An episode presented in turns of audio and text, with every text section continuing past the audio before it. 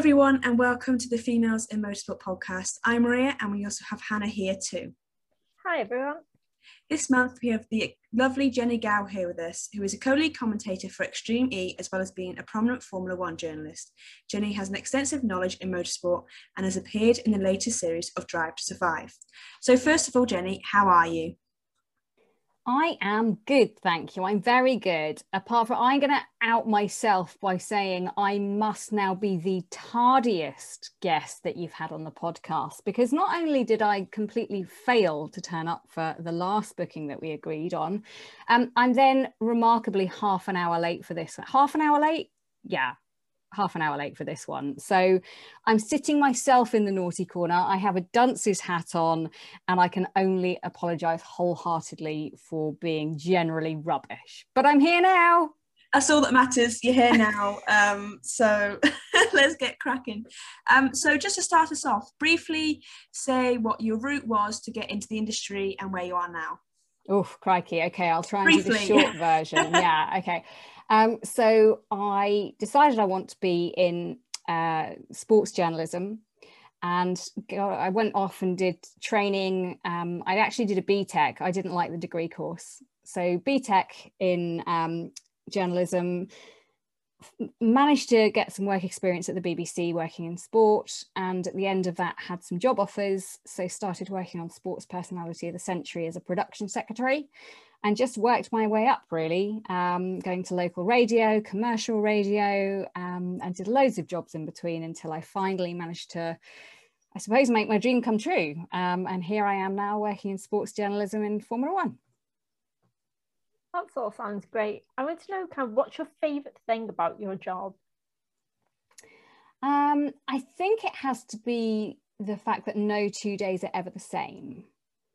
Um, so you can go from one minute feeling like you're an activist and a campaigner to the next minute an investigative journalist um, through to just a great storyteller there are so many different aspects that you can get thoroughly engrossed in and i love that yeah it's that's the beauty of motorsport really isn't it? Um, and for those aspiring to be you what advice would you give people wanting to break through into the motorsport industry as it's you know it's quite competitive to get into? Don't be late that's a golden rule. Be late for nothing because you never know the sorts of people that if you're late for people when they're on their way up they could be employing you in the future and then you've totally screwed yourself because they won't give you a job because they know you're always late. Um, but joking aside um, what advice would i give? It's the same as everybody says. It's such a cliched answer of never take no for an answer. Um, the amount of doors i had closed in my face along the way never really deterred me from keeping on trying. I think that resilience is really important and having quite a thick skin. I don't have that. I'm just saying it's good to have one. Um, and for some reason, everybody that I meet that's in my area of journalism tends to from the outside look very confident and strong and you know they've got it all together but on the inside we're all just kind of living day to day thinking are we good enough? You know always um, striving to be better. So you're never the finished article. I definitely agree with that. And you mentioned kind of how in the future someone could possibly be employing you. How did you end up kind of growing your network and why is it so important to do so? Oh, I'm the worst networker. Literally, I hate it. And COVID has been a blessing in disguise because it means that I don't have to go to parties. I don't have to worry about kind of, uh, you know, making that fake conversation that you have to have um, and small talking to people who really don't care what I'm saying because they're looking over their shoulder on my shoulder looking for like the better person who's going to come along and I used to always hate that fake media world that London kind of gave me um, and I've had some brilliant nights out don't get me wrong and some great parties but in general those networking events can be quite stressful and you get very little from them. Um, whereas I think at the beginning, reaching out to people and, and offering to do work um, and to have kind of those meaningful relationships that you build through going to events and trying to be part of everything for me i found that a much more genuine connection that you were making with somebody. So at the beginning that's what i did. I mean we didn't have linkedin and social media which i think is a it can be a good thing and it can be a, a hugely negative thing these days. But i just wrote a lot of emails. I picked up the phone. And i think that's the thing it's worth stating is that actually nobody phones each other anymore but if you're willing to pick up the phone to somebody that you'd like to work for and actually have a conversation with them if they've got the time to do that or schedule a time when they are free, it will blow someone's mind because it's like a phone. How is this person knowing I've got a phone? So track people down, try and make genuine connections with people and be interested and interesting. That's harder, but be interested in what people are saying. Great advice there. Um, and obviously, you have quite a lot of knowledge and experience. What is the biggest mistake or are the biggest mistakes you've made that you carry through because obviously you learn from your, mistakes and they're really important um, so what is what one stands out for you the most um there's so many different examples i think in this day and age of social media um, what I would say as a journalist is you are totally responsible for the stories that you put out. So whether it's the fact that you think you've got an exclusive because somebody's tweeted something, or you've seen something on social media and you react to it without checking it, you've got to remember you're a journalist first and foremost. It might be exciting. You might be trying to break something first before anybody else but I, will still remember it's um, it's better to be right than to be first. So if you've got any thought about, and you need to double check, you absolutely can't take somebody on social media's word for something unless it's a you know a first-hand source in which case of course if marcus rashford is saying things about the england match that is a, a fact but if you're hearing it secondhand remember to get your two sources check it, double check it, and don't just, you, you're putting a lot on the line. And it's very easy to press return and send and put something out on social media, and it could be a massive mistake. So just be careful. Don't be, um, I suppose, don't be led into making a mistake that could haunt you for the rest of your career. I absolutely agree with you on that one. It's definitely better to be kind of a little bit more cautious and safe, and hopefully then eventually it works out the story. Now, this one isn't from my personal experience, but a lot of people on the grid, for them, maybe being a parent can be quite difficult when juggling a job in motorsport. So, how did you manage to fit everything in? With amazing in laws and amazing parents and great help from everybody. Um, yeah, being a parent is tough um, if you're trying to combine that with a career in motorsport being a mom is doubly tough because people are still of the belief, I think, that if you've had a child, you shouldn't maybe be full time again in a paddock because that's just the way people think, apparently, which is quite an antiquated way of thinking to me. If I want to go back into the paddock and into motorsport full time, there are plenty of other parents who work full time in the paddock.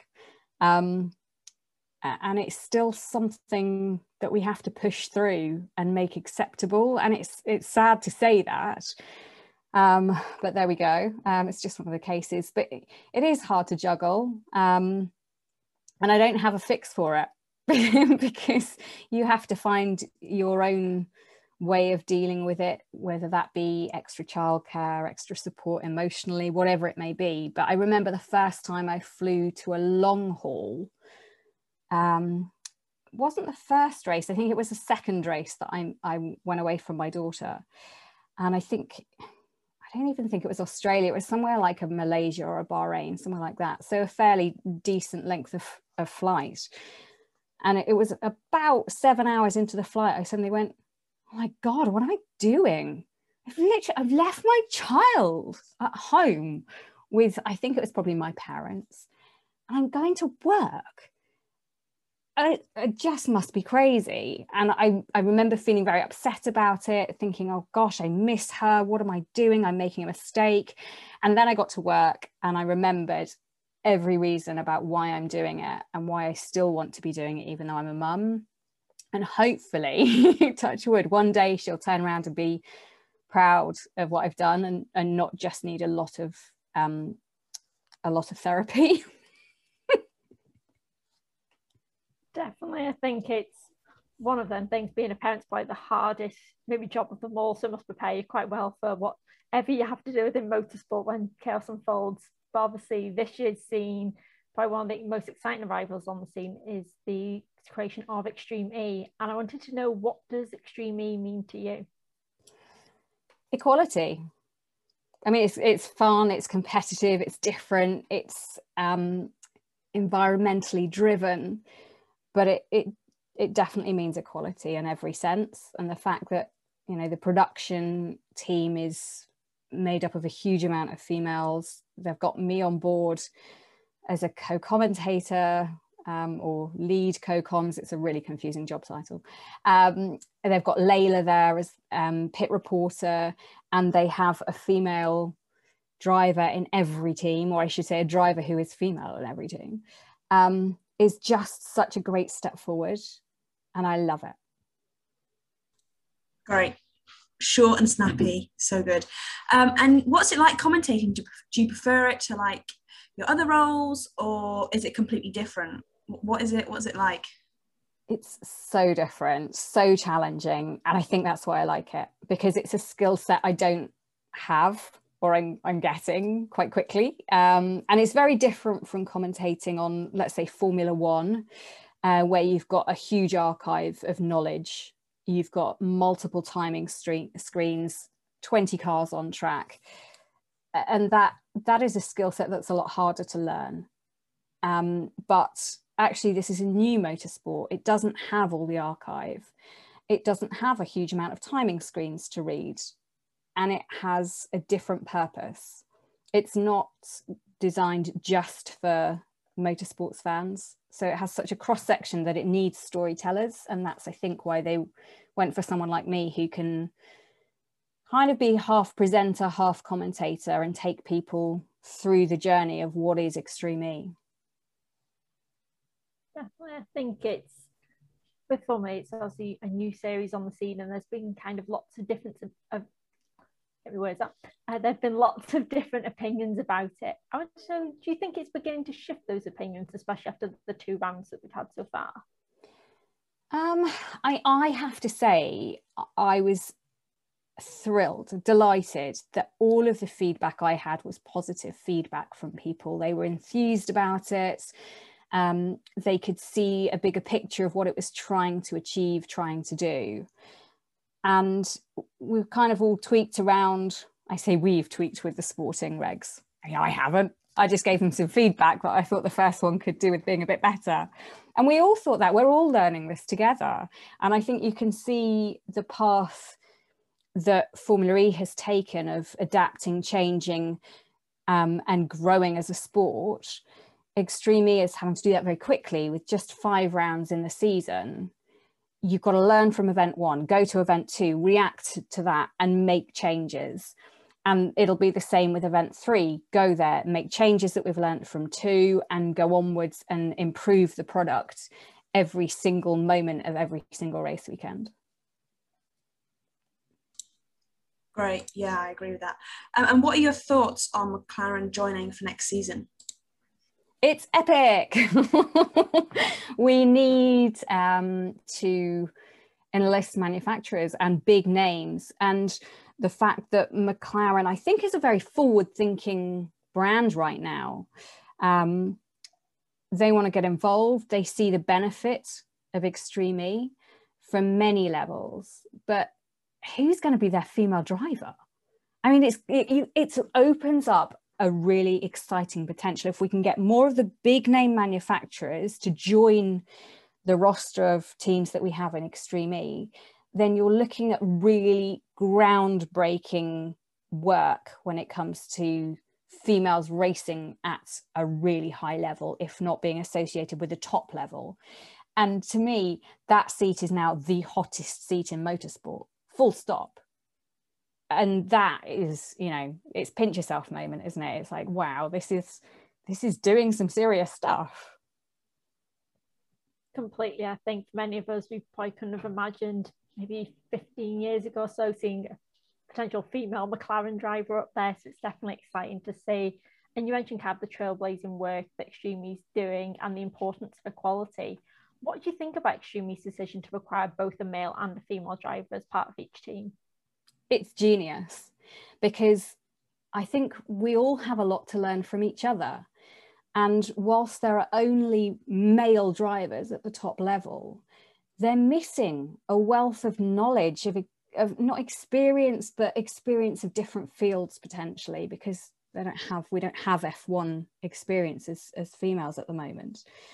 But it's it's paving the way for this kind of I don't know, I, I, suppose sharing of ideals and ideas. And it's not just about a male teaching a female how to drive. That is not what it's about. There are strategic elements, there are decision making processes in the car, and you you come together as a team to work on that. So it's going to bring both drivers up to a better level, and that's really exciting. And, and the fact is, the strongest pairing will win the championship. So it doesn't matter how good your male is if your female isn't good enough. It's got to be the best pairing coming together and working as a team. And I think that's a huge development and something totally different from what we've been used to before ever yeah, I think difference, um, don't do the same old, changing things is is the way it's going to help women um, promote. And following on from that, do you think Extreme is good for the promotion of women in the industry? And if so, why? Yeah, I think diversity wise, if you just look at inclusion, um, not just females, but the the teams are made up. It's a very small number of people in each team, where it be mechanics and engineers working together in quite remote locations so it's really valuable to getting getting the message across when it comes to diversity and inclusion. Um, and you know we, have got the x44 team and they're bringing in a far more diverse um, range of mechanics and engineers than we've seen before in any team i think it, it, of, of my knowledge. Um, and there are programs in america and australia that i know are moving things forward as well but it's a really exciting moment in time. And and I think it just gives these incredible females a platform, a platform on mainstream network TV that says, you know what, you might never have heard of me, but I am darn good at what I do. And this is why you should open your minds to the fact that yes, there might not be a female right now in F1 competitively, but there are all these other types of motorsport in the world, across the world. And there are some first rate drivers out there who are now getting the spotlight shone on them because of extreme e. So it can only be a good thing. And if if there are people looking at extreme e at the moment and those drivers they should be blown away and they should be saying i want her on my roster no matter what sport motorsport they are in because they've shown they are incredible drivers Completely. And obviously, speaking of incredible drivers, one of Victoria's life is Jamie Chadwick, and then her also combines it with her role in the Williams Driver Academy. Do you think Formula One should kind of adopt a similar strategy to Extreme and maybe insist on having at least one female driver or support driver in their lineup? 100%. Um, I'm really pushing for at the moment. I'm trying to talk to people, I'm trying to motivate people to think that actually, if you're looking for diversity and inclusion, then you've got W Series working hand in hand with Formula One on a race weekend now. There is absolutely no reason why you can't follow the principle that Aston Martin have employed in bringing a W Series driver across to be a brand ambassador for them.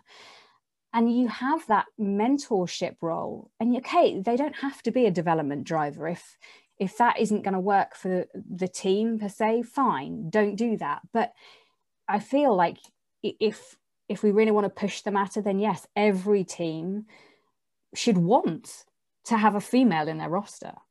It, it shouldn't be us banging the door down. They should be banging the door down on female drivers saying, I want you to be part of our team because actually I want my team to appeal to the broadest cross section possible. And that means bringing in people of color, of ethnic, ethnicity, mixed ethnicity. I can never say this right, and it's a nightmare. Um, but you know what I'm trying to say.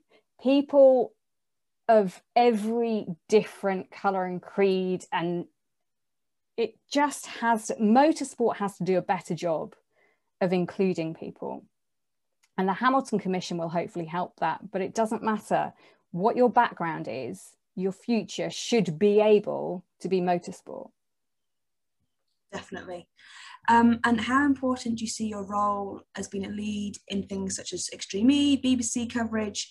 Because obviously your voice signals women can be experienced and incredibly knowledgeable, not just a pretty face as stigmas kind of show.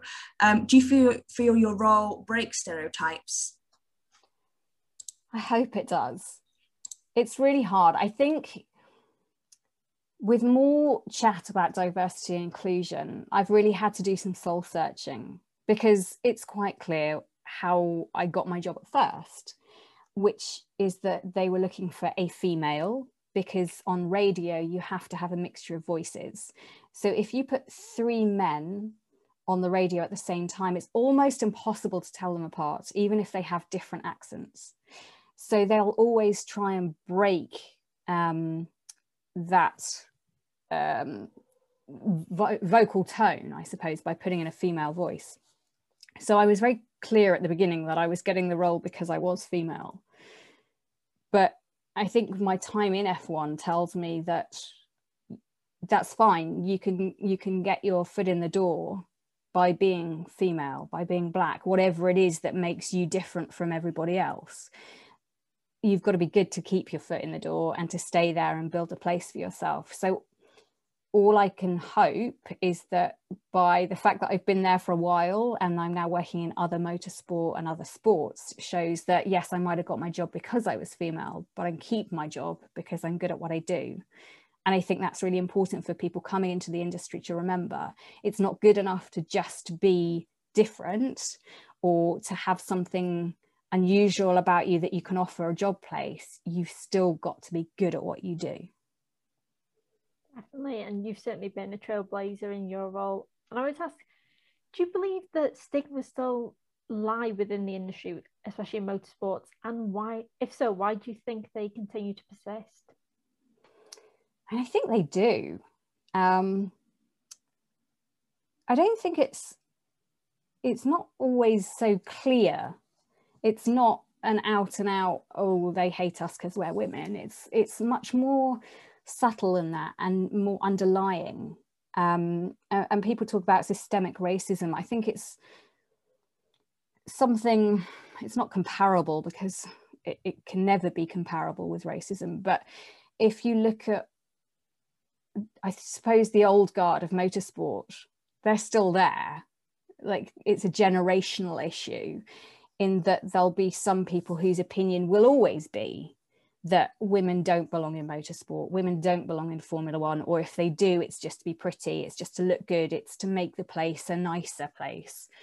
Um, and I do think there is a slight issue with the machismo of Formula One in that we have 20 drivers in the paddock. Um, and it's a very macho sport, but also just the the way that it's run, I suppose, in that you get lovely after parties for Formula One, not in COVID times, clearly, but um, motorsport in general is prone to men drive and then they can go back to the hotel and have a party with lots of beautiful women.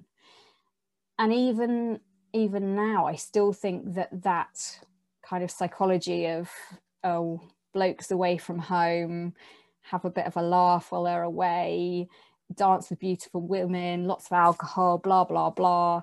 I still think that's there. So I think it's going to take some very strong role models within the paddock to come out and say, you know what, it's okay to be married and have kids and be fine by not being a misogynist and by not going out and wanting to party all the time with very attractive women and blah blah. But it's a problem throughout sport. If if you look at it all then we have a lot of amazing sportsmen who think it's absolutely fine to have affairs and to you know have a very fast lifestyle and i think it's just it's just endemic of sport and you achieve a lot and then you go and celebrate a lot. It's probably not celebrating at home sometimes. It's so I can't you can't tar everybody with the same brush and that's the problem with me saying this. And I always feel genuinely bad for people who are faithful within sport.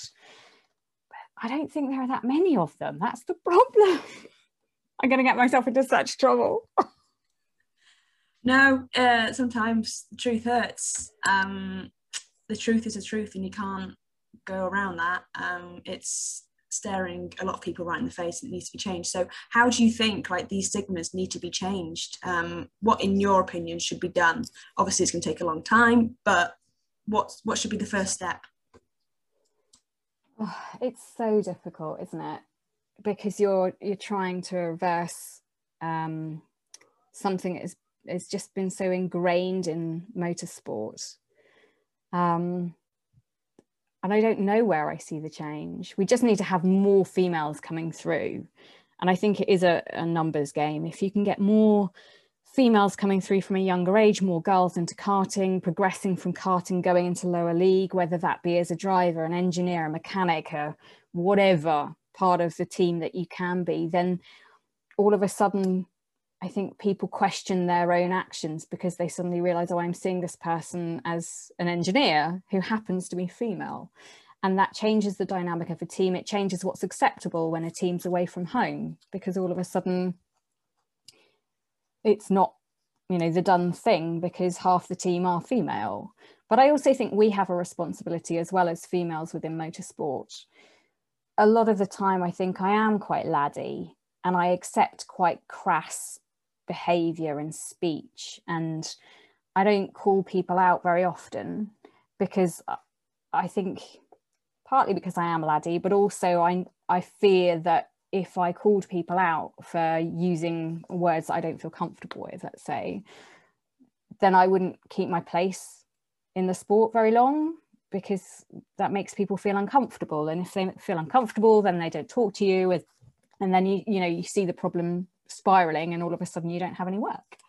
Um, so a little bit of it is on us to actually, when something happens that we don't think is appropriate, to call it out. But it's still really hard to do that. And if I'm saying that as someone who's an old fuddy duddy who's been in the sport for yonks, then I can only imagine how difficult it is for people now coming into the sport to call it out who don't have years of experience to rely on. Um, I don't know. I don't know how both of you feel. If if you feel that it's changing for you guys, or if you still feel like sometimes you're walking in eggshells.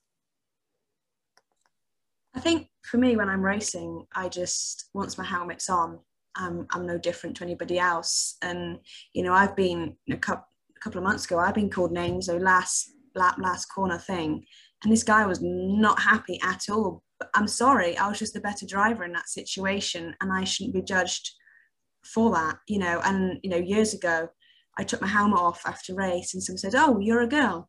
Yeah. um, you know, it, it, it's sad, but I've just got used to it. And, but there is also a lot of respect out there for girls. Um, you just get the odd one or two or such that don't like it and just can't get over the fact that a girl's overtaken them and is better than them and quicker than them and stuff like that. Or better at the job and better at writing. You know it goes not just for driving but for careers too. Definitely think it bruises a few people's egos sometimes. I have it because i'm trained to be a journalist is i've gone into press conferences and i've seen i could sometimes be the only female on the call and you'll see people look at their webcams and think she turned up to the right place? And i just think or even on interviews or stories I've written, and people have turned around and said, Oh, you're only saying this because you're a woman, or if I write about W series. And I just think the best or the worst thing that always happens to me, and I know it's happened to female journalists in other sports, is when they quiz you on your trivia to check that you've known it for long enough. And it's just frustrating because you know it wouldn't happen to a bloke.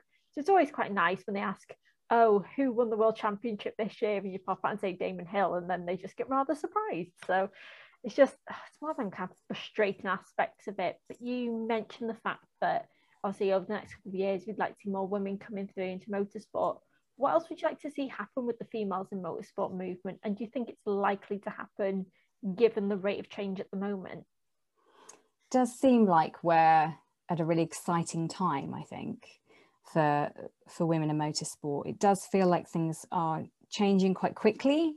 So my hope is that actually this is the start of something very exciting.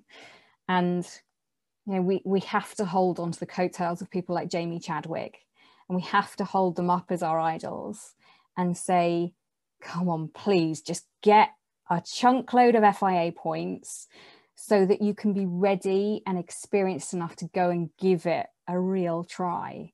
Because I don't know how frustrating it will be for all of us if someone comes through and finally gets a chance and then actually they're not ready. That will be the worst thing, I think, for everybody if that happens. So it needs to be the right person. They need to be ready. They need to be developed enough. They need to have the thickest skin possible to be able to put up with what is going to be a rough ride for them. But you know what? There are some amazing drivers out there who happen to be female. And by embracing them and showing kids, boys and girls, that that is the future of motorsport, that it isn't just uh, a male arena, then that that's the best thing we can do. And, you know, we have a lot of amazing people that we can cheer on at the moment. So we're really lucky to be in a time where we can write about females in motorsport and we can fill up more than half a page. We'll definitely be keeping all of our fingers crossed for the female drivers out there. I think that's definitely a very positive and optimistic note to end on.